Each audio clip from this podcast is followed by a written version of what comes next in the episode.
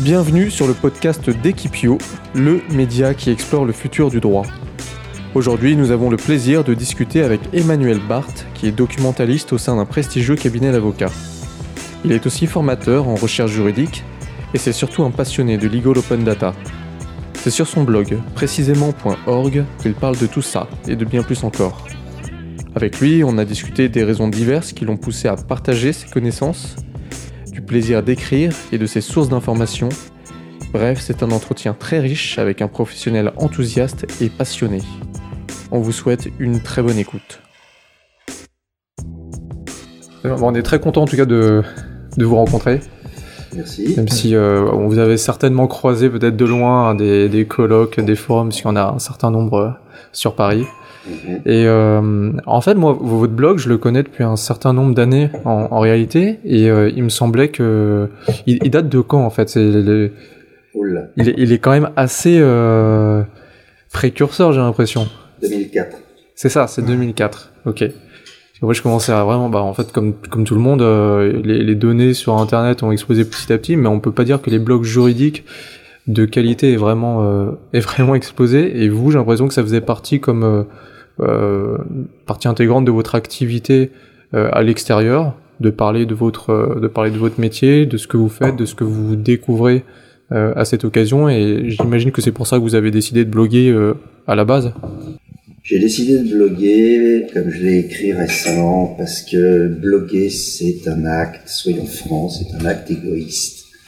On blogue pour se faire plaisir, parce qu'on aime ça parce qu'on aime partager de l'info, et puis parce qu'on aime écrire. Euh, j'ai une vocation rentrée de journaliste. Il y a un moment, j'avais envisagé, il y a très longtemps, d'être journaliste tout comme euh, les enfants envisagent euh, d'être colonel d'armée, chevalier, voilà. Bon. Et il se trouve que j'ai eu l'occasion, quand j'étais à la fac de Sceaux en droit, participé à l'organisation des 20 ans de la fac. C'était en 1988. Et euh, tiré par le bras par un collègue euh, organisateur né, il m'a dit euh, Tu voudrais pas t'occuper des journaux des 20 ans de la fac? Et voilà. Et de fil en aiguille, je me suis retrouvé à faire le journaliste pour deux numéros. Donc il a fallu taper les articles sur des vieux Mac, voilà. Donc c'est là que j'ai réalisé que j'aimais bien écrire et puis c'est retombé. Ensuite, je suis devenu de facto une sorte de spécialiste de l'internet juridique puisque j'ai fait le premier annuaire de site juridique français en 96, premier en tout cas publié.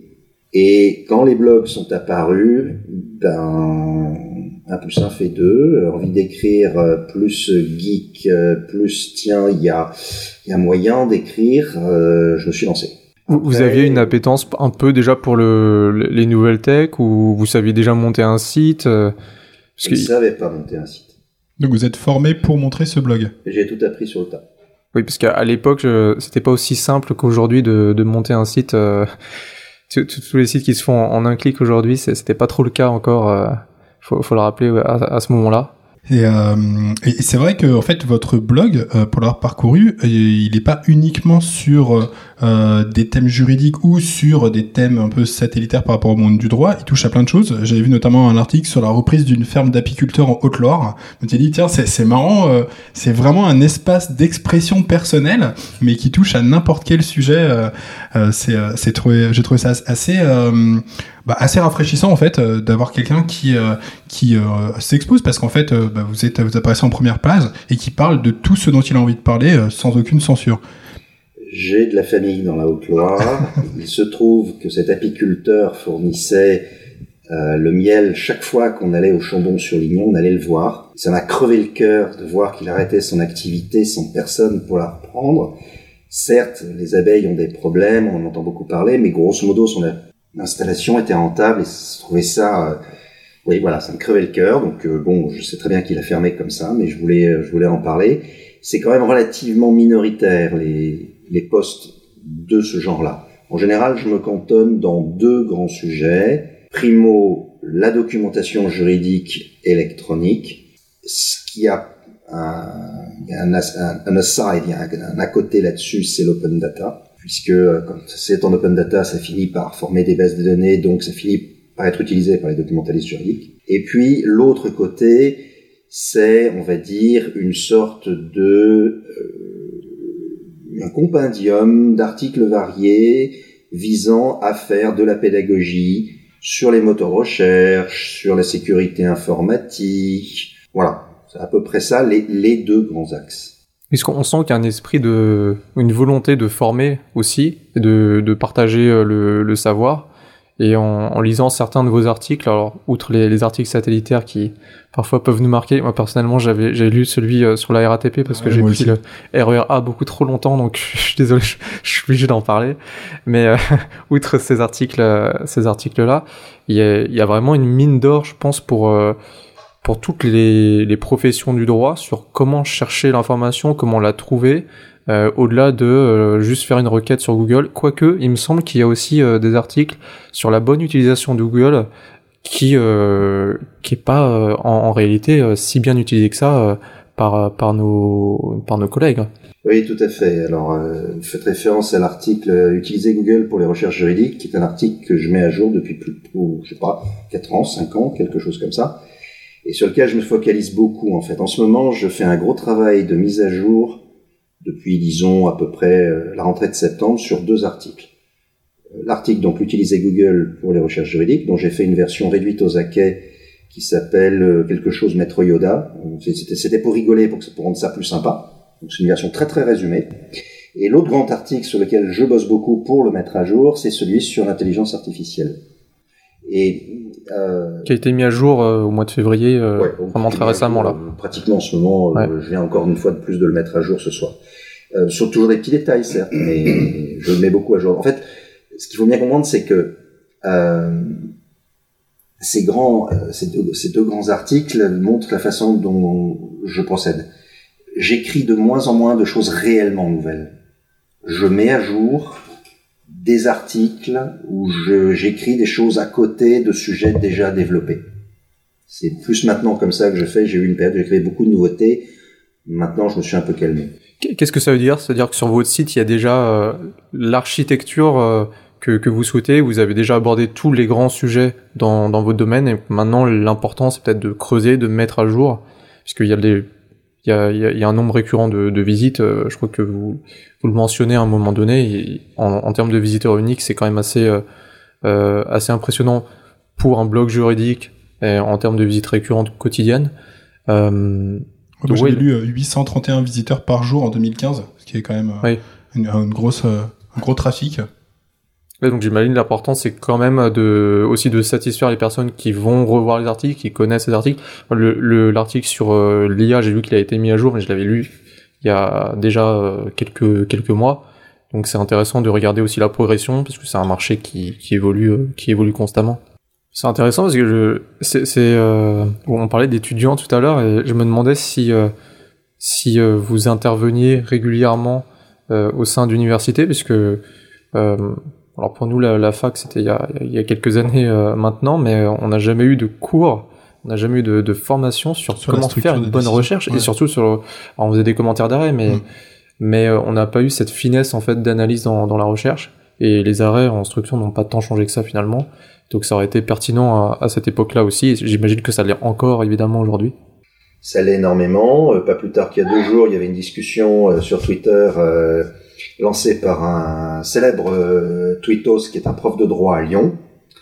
Euh, J'ai oublié son nom, qui me pardonne, et qui euh, soulignait simplement que malheureusement trop d'étudiants ignorent euh, la recherche et on peut se retrouver avec des M1 et parfois même des M2 euh, qui ignorent les bases, se font donc recaler lorsqu'ils veulent postuler en cabinet d'avocat parce qu'ils savent à peine se servir d'un code et qu'on leur a tellement mâché le travail qu'ils ne sont jamais allés ouvrir des revues, que euh, Lexis, ils savent taper un mot-clé dedans, mais au-delà, ben, c'est tout. Euh, donc c'est un, oui, oui, c'est euh, un vrai problème. Euh, j'avais, quand j'étais donc en bibliothèque universitaire à Issy-les-Moulineaux pour la, la Cato de Lille, j'avais commencé à mettre en place une progression pédagogique et l'idée était de former progressivement à la recherche sur les bases de données juridiques dès la première année et puis on, on, on entamait on rajoutait des échelons supplémentaires chaque année et surtout on révisait chaque année. L'idéal étant de travailler, bien sûr, si on peut, en liaison avec les chargés de TD euh, et les profs, de manière à ce qu'ils aient eux-mêmes, ils donnent eux-mêmes des exercices et des recherches qui obligent à utiliser les outils. Il y a des initiatives euh, disparates et différentes de qualité très variables euh, en, dans les universités. Dans ce fil Twitter, plusieurs universités ont pu être mises en avant. Malheureusement, il n'y a pas, c'est la remarque que j'ai faite, il n'y a pas de cursus national de recherche documentaire juridique, il n'y a pas d'obligation et il n'y a pas de notation. ça devrait faire partie d'un tronc commun. Enfin, on imagine que c'est tellement essentiel pour le. Pour moi, c'est évident. Et ce n'est pas le machine learning, ce n'est pas les avancées dans la recherche automatisée, informatisée, qui changeront quoi que ce soit au problème. Parce que quand il y aura des améliorations dans la recherche, que va-t-il se passer? Les meilleurs chercheurs universitaires devront faire mieux, et les meilleurs avocats devront faire mieux. Donc au final, on va continuer à chercher, et il va donc falloir continuer à utiliser des mécanismes de recherche certainement différents, mais euh, la recherche documentaire en droit ne s'arrêtera pas simplement parce que le machine learning ou l'IA est là. Oui, il y a déjà une logique dans laquelle il faut rentrer en fait. Il y a une logique dans laquelle il faut rentrer, il y a une compréhension. Euh, vous pouvez, bien sûr, savoir utiliser Google, savoir que vous devez taper des mots-clés, savoir qu'il faut, bien sûr, avoir le meilleur mot-clé possible. Bon. Vous pouvez aussi compter sur la machine pour faire une synonymie plus ou moins automatique. D'accord. Ensuite, vous allez vous dire, OK, je vais prendre les premiers résultats. Mais par exemple, si vous ne savez pas que dans une base de données juridique, le classement n'est pas forcément celui de Google, c'est-à-dire que certaines bases de données juridiques ne classent pas par pertinence, ou classent pas uniquement par pertinence, ou ont du mal à classer par pertinence. Si vous ne le savez pas, vous allez vous arrêter aux 10-20 premiers résultats, alors que la bonne réponse était la 45e. Même Google, ce sont des cas borderline. Même Google peut avoir des réponses pertinentes à la 99e place. C'est du vécu extrêmement rare mais ça peut arriver. Ça veut dire quoi il faut, il faut cliquer sur les pages suivantes pour aller euh, vraiment jusqu'à la fin? Alors, je vous donne un exemple vécu. Vous êtes euh, sur un benchmark en matière euh, de... Citerai pas de nom évidemment, mais vous êtes sur un benchmark en matière de plan social. En clair, la question qu'on se pose systématiquement dans ces cas-là, c'est combien dans des conditions similaires euh, les employés ont touché. C'est important pour tout le monde. C'est important pour les employés, c'est important pour l'employeur, c'est important pour les syndicats qui sont en train de négocier, c'est important pour le DRH. Il est évident que si le DRH se plante, euh, qu'il euh, fait un chiffre trop élevé, ça va être tant sur le bec. Euh, ça, les salariés sont ça bien contents, mais bon, bref. Donc tout le monde essaie en général d'avoir une idée de la moyenne, dans les cas similaires, ce qu'on appelle donc un benchmark. Bien. Et donc on s'est mis à chercher, on, la documentation a été associée, je me suis mis à chercher, euh, et on est tombé sur des résultats intéressants, mais provenant d'où? De la presse, certes. Ça, ça va, les bases de données de presse sont bien structurées. Et le web? On est tombé sur le web syndical. Les syndicats sont des petites associations. La plupart de leurs webmestres euh, bah, ils bidouillent, ils font comme ils peuvent. Euh, ils n'ont pas des moyens énormes, ils n'ont pas forcément des connaissances énormes. Donc, les sites syndicaux sont de facto assez mal structurés. C'est-à-dire, par exemple, les actualités qui devraient se trouver dans une rubrique actualité se trouvent en vrac sur la page d'accueil ou bien même carrément dans une page publication. Alors que la page publication, c'est censé être des articles de fond. Certains ne mettent pas d'actualité, ils vont se contenter en fait de reproduire des tracts. Donc c'est du PDF au kilomètre, du Word éventuellement. Donc les, sites sont mal structurés en fait. L'information n'est pas à l'endroit où on l'attend. Ça déroute complètement Google. Et ce qui s'est passé, c'est qu'en fait, on avait des informations assez importantes sur certains plans sociaux qui se situaient en 101e réponse. Et on n'y est pas allé. Alors je me souviens très bien de la, de la, de la remarque qu'on m'avait fait, c'est euh, t'aurais dû aller à la 101e. Bon, on n'y avait pas pensé, parce qu'à l'époque, mon repère à moi, c'était la 30e. Donc maintenant, quand j'enseigne la recherche dans Google, je leur dis, si vraiment c'est super important, il y a de très gros enjeux, vous allez jusqu'à la centième.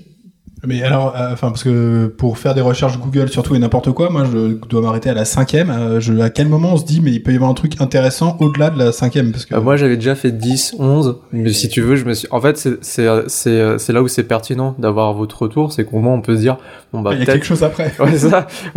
à la 29e, il peut se passer quelque chose, donc pourquoi pas? Mais est-ce que une manière, quand, quand on voit ça, et euh, une manière de court-circuiter peut-être cette cette euh, cette étape-là, c'est de dans ce cas-là peut-être de, de rajouter syndicat à la suite de votre de la recherche initiale, mais pour ça, il faut déjà avoir eu ce précédent-là et cette expérience. On avait fait bien pire que ça.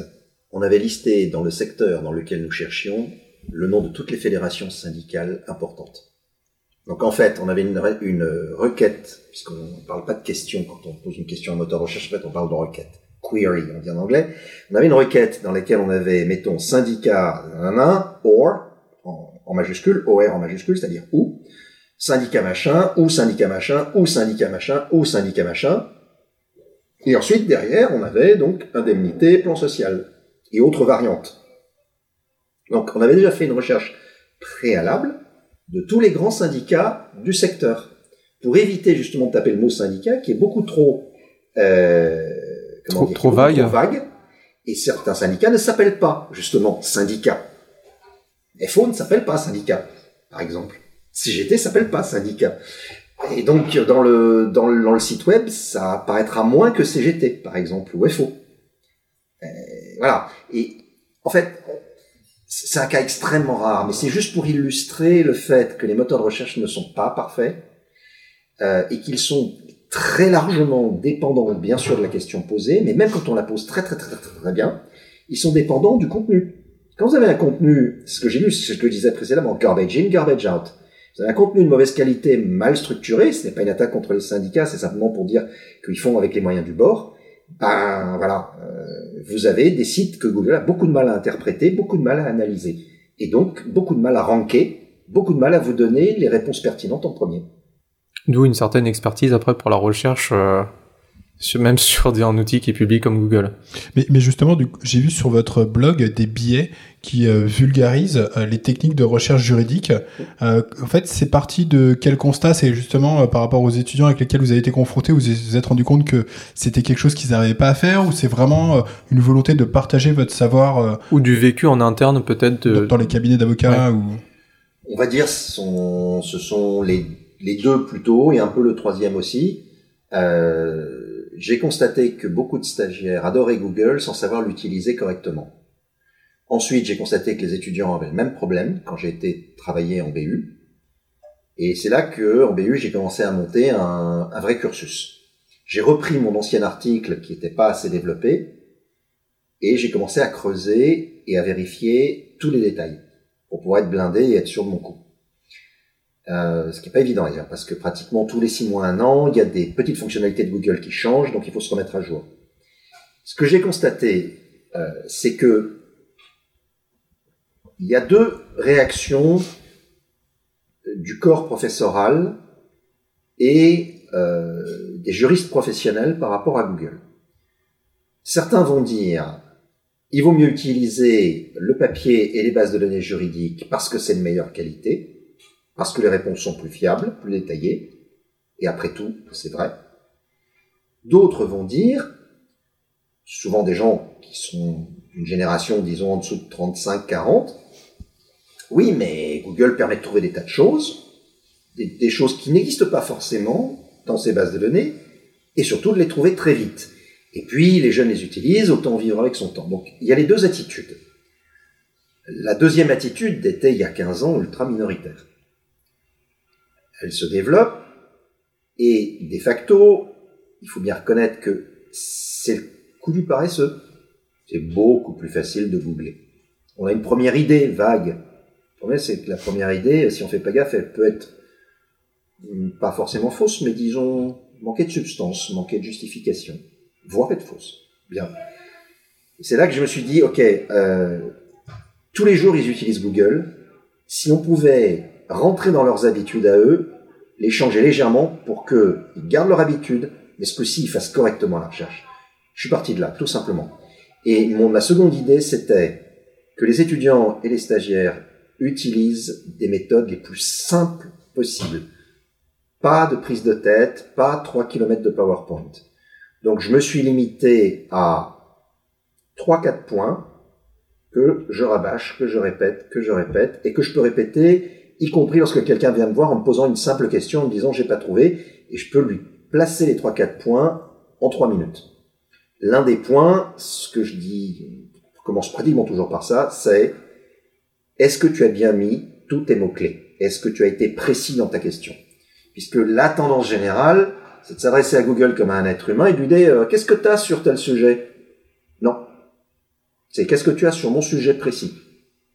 Donc c'est pas euh, bail commercial, c'est euh, bail commercial, éviction, euh, commerçant à la retraite, baisse du chiffre d'affaires, euh, pas de porte, euh, quartier, euh, quartier de l'Elysée. Bon, Ça commence à faire beaucoup de mots quand même pour et une oui, ça fait beaucoup de mots. Mais le problème, ce que j'ai constaté, c'est que quand vous êtes euh, sur des problèmes de bail commercial, euh, tout dépend par exemple de l'endroit où ça se passe. La, la, la valeur du bail euh, et euh, la- souvent aussi la difficulté des relations entre le payeur et, le locataire euh, dépend euh, de la valeur de la rue. Donc, dans Google, si vous mettez beaucoup de mots-clés, il est évident qu'à un moment, vous risquez de passer à côté de choses et vous allez épuiser les réponses. Mais le fait de se dire qu'on va essayer de tout mettre est très important. On, se corrigera soi-même, on en enlèvera, mais il ne faut pas censurer. Il ne faut pas commencer à dire non, non, je vais juste mettre deux, trois mots-clés. Non. C'est vrai que c'est plus simple. C'est vrai que ça, c'est plus conforme à l'habitude qu'ont les êtres humains. Mais un être humain à qui vous dites, euh, euh, t'as quoi sur le bail commercial? Il va immé- immédiatement vous répliquer, euh, attends, euh, t'es dans quelle affaire là? Google ne vous posera pas la question. Donc c'est à vous de penser à mettre, non pas un maximum, mais à être très précis dans votre question. Voilà, c'est le genre de, de choses que j'utilise fréquemment. Quitte à remplir la barre de recherche euh, jusqu'au bout, et c'est vrai qu'on n'a pas trop cette tendance-là. euh, Je me limite à quelques mots-clés généralement. Ouais, moi aussi. Et euh, c'est déjà un bon tips. Croyez-moi, c'est, c'est tellement vrai que c'en est paradoxal. J'ai une collègue documentaliste qui écrit dans une revue pour documentalistes et chercheurs d'information qui a montré que si vous ne précisez pas votre question, vous ne faites pas sortir toutes les réponses de Google. Mais alors, parce que c'est aussi, euh, je- des fois, je vois dans certains articles les requêtes euh, tapées par certaines personnes, et je suis toujours stupéfait par ces gens qui posent des questions comme si Google était une personne, euh, euh, enfin, un vrai interlocuteur, genre, euh, comment faut-il faire ceci, comment faut-il faire, cela Est-ce que ça, c'est une vraie technique de recherche pour Google? Parce que moi, je tape rupture relation commerciale, durée du préavis, chef du chiffre d'affaires, enfin voilà, je suis hyper par expression, et je mets pas un point d'interrogation à la fin. En fait, c'est une bonne méthode, à condition que vous posiez votre question exactement comme le rédacteur de l'article que vous espérez trouver aura écrit. C'est très limitatif quand même. hein. Il faut se projeter. C'est difficile à faire, mais quand on est spécialiste d'un sujet, au bout d'un moment, on finit par un petit peu avoir l'habitude de comment les autres écrivent. Si vous arrivez à deviner comment ils écrivent et que vous écrivez comme eux, c'est bingo. C'est c'est pas moi qui l'ai dit, c'est un des meilleurs veilleurs français qui écrit extrêmement peu sur son blog qui le dit. Je l'avais moi-même découvert par approximation. Lui, il l'a écrit noir sur blanc. Il a dit, en fait, c'est ça la vraie question. Est-ce que vous êtes capable de retrouver le vocabulaire idéal de ce que vous voulez trouver? Si vous en êtes capable, allez-y. Donc, quelque part, l'idée que les gens ont en posant la question avec leurs mots à eux, elle n'est pas totalement idiote. Pourquoi? Parce que de la qualité des mots dépend la qualité des réponses. Du niveau de langage des mots dépend le niveau de langage de la réponse. Donc, si vous dites, par exemple, CDD, embauche. On n'a mis que deux mots-clés. Et vous êtes exprimé comme monsieur tout le monde. Par contre, si vous mettez contrat à durée déterminée, formation du contrat, faut vous exprimer comme un juriste, vous aurez des réponses de juriste. Alors que sinon, vous aurez des prédigérés, des trucs, des, des trucs de forum, que, qui vous conviendront mieux d'un certain point de vue, puisque elles seront plus lisibles par vous, puisque vous n'êtes pas juriste. Inconvénient, peut y avoir quantité de bêtises dedans. Mais c'est pas, ce n'est pas une option totalement idiote de, de, se dire tant pis, je vais poser la question comme, comme je parlerai. Tout dépend de ce que vous voulez trouver. Si vous posez une question comme vous parlez, mais que vous voulez trouver quelque chose de haut niveau et de fiable, ah oui, non, là, zéro. Pas bon. Ok. vous avez parlé d'un veilleur que, que, que, vous suivez, j'ai l'impression. Est-ce que vous avez d'autres euh, sources d'informations? Alors, je crois que vous en partagez un certain nombre sur votre euh, sur votre site, mais sur votre site. Mais est-ce que vous avez d'autres euh, pépites peut-être à, à, conseiller aux, aux, personnes qui, qui nous écoutent sur peut-être la recherche juridique ou des, des sources peut-être de, de doctrine qui sont peut-être pas toujours évidente pour nous à trouver alors, il y aurait beaucoup à dire. Euh, ceux qui sont intéressés par l'aspect recherche-éveil peuvent regarder euh, la trentaine-quarantaine de tweetos auxquels je suis abonné dans mon compte Twitter. Rappelez-nous euh, le nom de votre compte. Le compte s'appelle précisément. Comme votre blog. Comme le blog. Le blog c'est précisément.org et le compte c'est précisément. Parmi les comptes tweetos auxquels je suis abonné, il y en a un que j'affectionne plus particulièrement parce qu'il y a quand même des gens qui sont de haut niveau en matière de recherche et de veille. C'est les gens de FLA. Et puis également euh, le blog d'une euh, collègue ex-FLA, qui c'est un blog qui s'appelle Recherche éveillée. C'est le blog de Béatrice Phoenix Rioux. Énormément de trucs de haut vol pour utiliser Google qui sont donnés dans ces deux endroits-là. Maintenant, euh, au niveau des autres sources, ben, je lis énormément les revues juridiques, hein, quand même, euh, parce que notamment pour récupérer des informations sur l'IA, des informations sur l'open data, euh, voir l'évolution du droit de l'open data aussi. Euh, que dire d'autre euh, des, des, sites que j'aime bien. Alors, j'en ai cité, mais euh, il y a un site qu'on qu'on oublie trop souvent quand on est juriste, mais que les publicistes connaissent un petit peu. C'est le site de revue Kern, et à l'intérieur de Kern, il y a une dizaine de revues juridiques, notamment la revue Pouvoir, une revue quand même assez connue. Et euh, il faut savoir une chose, c'est que, là je parle aux gens qui font euh, un petit peu de, de droit social, de, euh, voilà. Euh, ce qu'il faut savoir, c'est que le défenseur des droits euh, est euh, très intéressé, utilise beaucoup cette base Kern. Voilà. tous les gens faut le savoir, ça. m'ont compris. c'est une base très intéressante Kern parce que non seulement vous avez une dizaine de revues juridiques, principalement côté droit public, mais également parce que vous avez beaucoup de revues sociologiques et historiques dedans. Et en droit, on en fait parfois aussi. Alors ça, c'était pour illustrer le côté, ok, les grandes bases de données des éditeurs, Lexis, Nexis, Lexbase, Dalloz, édition législative, Francis Lefebvre, revue fiduciaire, le doctrinal transactive, bien sûr. Mais de temps en temps, dans certaines matières, c'est particulièrement intéressant de prendre euh, les chemins qui partent sur le côté, d'aller voir un petit peu ce qui se passe. Un autre exemple je me suis amusé à recenser depuis 2012 toutes les thèses qui pouvaient avoir un intérêt en droit français des affaires. Comme il y a de plus en plus de thèses en open access, ça a été bingo. des choses absolument fabuleuses. La qualité d'associé, thèse, open data, gratuite. Et elle a été également imprimée chez un éditeur. Comme quoi, ah access n'est pas synonyme de mauvaise qualité, au contraire. Voilà, c'était quelques exemples. Des pistes précieuses.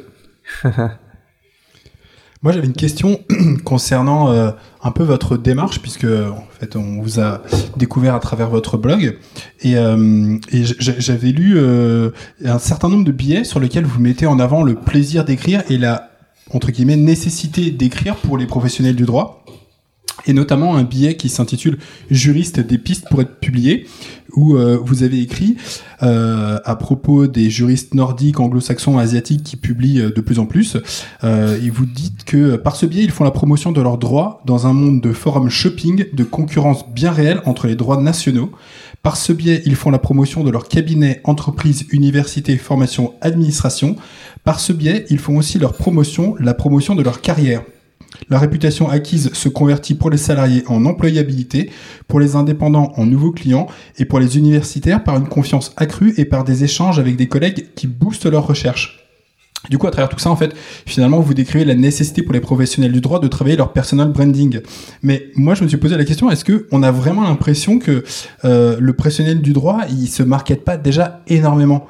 Euh, je trouve que euh, depuis le début des années 2000, il y a énormément de blogs qui se sont créés de façon très personnelle. Il y a aussi énormément d'articles sur, par exemple, Village de la Justice avec euh, des cabinets, avec des avocats qui se mettent en avant à titre individuel. Et du coup, je me suis demandé où est-ce que, est-ce que c'était pas finalement cette quantité d'articles, c'était pas du mauvais marketing et qu'il n'y avait peut-être pas une, une manière, une autre manière en tout cas de se mettre en avant? Bon, alors, euh, le village de la justice va me tuer. Euh, non, ils vont pas me tuer parce qu'ils me connaissent. On se fréquente depuis longtemps. Ah, c'était pas une critique contre le village de la justice plus le mode de communication. Non, le village de la justice fait un énorme boulot. De toute façon, ce sont des spécialistes du marketing juridique depuis le début. Donc, faut pas euh, non plus leur demander d'être une publication scientifique. Ils ont toujours été là pour aider les avocats à se faire valoir et à faire leur marketing. Ils ont commencé dans le papier. Et il continue sur Internet, et à moins qu'on puisse dire, c'est qu'il continue bien. C'est quand même une sacrée communauté.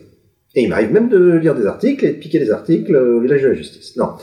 Ce que je voudrais dire, c'est que, euh, là je parle vraiment d'expérience, euh, d'une expérience assez durement acquise. Il est essentiel, quand on est un professionnel, et là c'est pas seulement valable pour le monde juridique, c'est valable partout, de publier, certes, plus ou moins régulièrement, parce qu'aujourd'hui, malheureusement, ben, les algorithmes, euh, comme les gens ont la mémoire qui flanche assez vite, par exemple un blog, si vous l'alimentez pas à peu près une fois toutes les deux semaines, vous baissez dans les rankings de Google inexorablement, quelle que soit la qualité de ce que vous écrivez. Bon. Donc effectivement, il faut trouver un système pour publier, se faire voir de temps en temps. Et on peut parfaitement utiliser des toutes petites choses, comme j'étais à tel colloque, comme un, un petit post sur Facebook, sur Twitter, c'est bonne guerre. Bon, c'est normal. Maintenant, si on a une visée, euh, si on veut euh, fonder une entreprise euh, ou même simplement une réputation qui tienne longtemps et qui puisse accrocher un certain nombre de clients de haute qualité. Là, je crois qu'il faut vraiment se dire qu'il y a un moment où il faut écrire quelque chose de dur quelque chose de profond, quelque chose sur lequel on va passer des heures, des heures, des heures et des heures. Et on va le reprendre une fois, deux fois, trois fois, et on va mettre peut-être un an ou deux ans à le terminer. Et on sait qu'en plus, il faudra l'améliorer, le remettre à jour. Mais c'est ça qui fait qu'à un moment, on va émerger de la masse sur un sujet ou euh, émerger de la masse euh, de Google, émerger de la masse des moteurs de recherche sur un mot-clé. Et là, vraiment, j'ai un exemple parfait, c'est mon billet sur l'IA en droit il y a à peu près un peu plus d'un an maintenant. Euh, au début, je m'amusais à me comparer notamment justement aux articles du village de la justice sur les endroits et ils passaient devant moi. Bon, c'est normal, hein, ils en ont beaucoup et etc. Et puis maintenant, ben, on fait à peu près jeu égal et sur certains mots-clés liés au mot IA, si vous tapez IA en droit par exemple, je vais passer en premier sur Google France. Bon. Euh, je m'en fais pas non plus une, une gloire. Euh, qui est beaucoup plus important à mes yeux, c'est qu'il y a des gens qui l'ont signalé sur Twitter, c'est qu'il y a des gens qui m'ont dit qu'ils avaient, avaient appris des choses grâce à cela. Euh, c'est d'autres qui m'ont approuvé en me disant qu'effectivement, il fallait quand même un petit peu arrêter de raconter tout et n'importe quoi sur l'intelligence artificielle. Ce qui m'a fait plaisir, c'est quand euh, des gens qui sont des éditeurs de logiciels du site prédictive m'ont dit effectivement, euh, vous avez parfaitement décrit euh, le milieu et ce qui se passe c'est quand des collègues me disent oui ça c'est de la vulgarisation, euh, de la pédagogie sympa, ça me permet de mieux, de mieux comprendre. Voilà, quand on arrive à ce genre, euh, quand on arrive à réaliser ce genre d'objectif, quand on arrive à faire ça, je pense qu'on on tient quelque chose qui d'abord fait qu'on est très fier de soi, on peut le dire, hein, quand, de quand on écrit dans le blog, on le fait aussi pour soi, mais aussi on voit bien qu'on se crée, bah, disons-le, une réputation, une certaine stature sur un certain sujet. Et on n'a pas forcément besoin d'en écrire euh, 45 des articles comme ça. Là, vous parlez vraiment d'articles de référence. Voilà, c'est important de savoir euh, se créer un, deux ou trois articles de référence On n'est pas obligé de, de, faire comme les grands profs de droit qui, à la fin de leur carrière, ont écrit euh, 35 notes sous arrêt, ont supervisé 35 thèses, etc., etc. Un professionnel se doit d'abord à ses clients, il ne peut pas s'amuser à ça. En revanche, euh, quand, on a, quand on a un professionnel qui a en général rapidement une spécialisation, bah, écrire euh, un ou deux articles définitifs et bien sentis, qui se dégagent un peu de la masse sur un sujet, des articles dans lesquels on se permet éventuellement de remettre certaines choses au point, euh, c'est-à-dire d'éviter de répéter ce que dit tout le monde, et dans lequel on, bosse les notes de bas de page, oui, ça aide à se faire connaître. Il n'y a vraiment aucun problème. Et à se faire connaître sous le meilleur angle, je dirais. Et pour ça, est-ce que vous avez un, un, avis sur euh, les plateformes de, de publication, euh, comme euh, Medium par exemple? Euh, une recommandation Est-ce que vous, vous préférez, euh, vous, recommanderiez plutôt d'avoir sa son propre site, son propre blog, ou euh, d'utiliser pourquoi pas LinkedIn pour un post, Medium occasionnellement? Il n'y a pas de bonne réponse à la question. tout dépend du temps que vous avez, tout dépend de l'argent que vous avez, tout dépend de ce que vous voulez faire.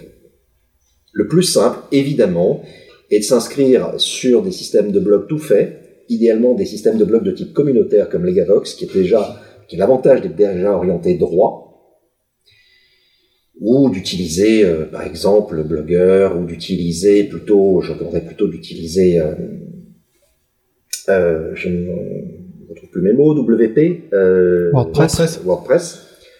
Parce que WordPress est beaucoup plus tendance en ce moment, il offre beaucoup plus de possibilités, c'est pas cher, et on peut l'utiliser comme plateforme de blog sans rien installer. Bon. Mais, si vous durez si vous durez, c'est-à-dire si vous écrivez régulièrement, longtemps, il y a un moment où euh, la communauté que vous utilisez ou bien le logiciel entièrement paramétré et quasi gratos que vous utilisez va vous limiter. C'est un état de fait, c'est comme ça. Il y a aussi le petit problème que si vous voulez aller voir ailleurs, il se peut que vous ayez du mal à extraire vos données. Vous n'arrivez pas à tout récupérer. D'où, quand on grossit, on se pose toujours à un moment la question ben, de s'acheter un nom de domaine et d'installer son propre software, donc d'installer son propre WordPress, son Spip, euh, son Joomla, euh, peu importe le, le, logiciel, là, souvent c'est WordPress, mais ce qui compte, c'est de bien comprendre qu'à partir du moment où on a une masse d'environ une centaine d'articles, avec un ranking important dans Google, avec beaucoup de commentaires, et à un moment, il faut qu'on se pose un petit peu la question de l'indépendance. L'indépendance, c'est quoi? Il faut pas exagérer, c'est 200 euros par an. C'est-à-dire euh, payer le nom de domaine, payer un webmaster euh, qui fera le, le, minimum nécessaire si ça tombe en panne à 150 euros par an, et c'est bon. Et éventuellement, vous allez avoir des petits frais de conception du site parce que il va falloir aménager un peu les images, changer un petit peu la police. Donc, mettons que la première année, vous en ayez pour 500 euros. 1000 euros si vous êtes vraiment accroché, vous voulez vraiment quelque chose de bien, là je parle pour un avocat individuel. Bon, mais à l'année, ça va vous faire du 250, du 250 euros si vous êtes un avocat individuel. C'est trois fois rien. Et au moins, vous êtes votre propre maître. Euh, vous aurez moins de problèmes à l'avenir, notamment imaginons que la plateforme euh, ben, se mette à avoir des petits problèmes, se mette à décroître, de moins en moins d'utilisateurs. Euh, comment vous faites si vous voulez vous extirper de la vie de fait? Vous ne pouvez pas. Donc vous avez tout ce contenu, il faut le préserver. Il y a un moment, il faut, faut avoir un petit peu de logique patrimoniale quand même. Donc, commencer sur des plateformes simples comme Legavox ou comme WordPress en auto-hébergé, en, pardon, en, en, hébergement, aucun problème. Je trouve que c'est, très bien. Ça permet de tester, de voir, de, de, voir si on va tenir la distance. Quand on arrive, quand on a tenu la distance, se poser la question de l'indépendance, c'est pas plus mal aussi. Merci beaucoup euh, pour, euh, pour toutes ces questions. Tu avais non, non, bah, merci, merci euh, encore une fois d'avoir répondu, euh, d'avoir répondu présent. C'était très complet. Prêté au jeu. À vous. Et euh, ben merci en tout cas à ceux qui nous écoutaient d'avoir tenu jusque là. On espère vous retrouver très bientôt avec un nouvel invité. Et on espère que ça vous aura plu. à bientôt, au revoir. Merci, au revoir. Merci de nous avoir écoutés. On espère que cette interview vous a plu. Vous trouverez toutes les références que nous citons dans le descriptif de l'épisode. Si vous appréciez Equipio, et que vous voulez nous soutenir, vous pouvez nous laisser une note et un commentaire sur iTunes. Enfin, pour ne rien rater, n'hésitez pas à nous suivre sur Facebook, Twitter et LinkedIn. À bientôt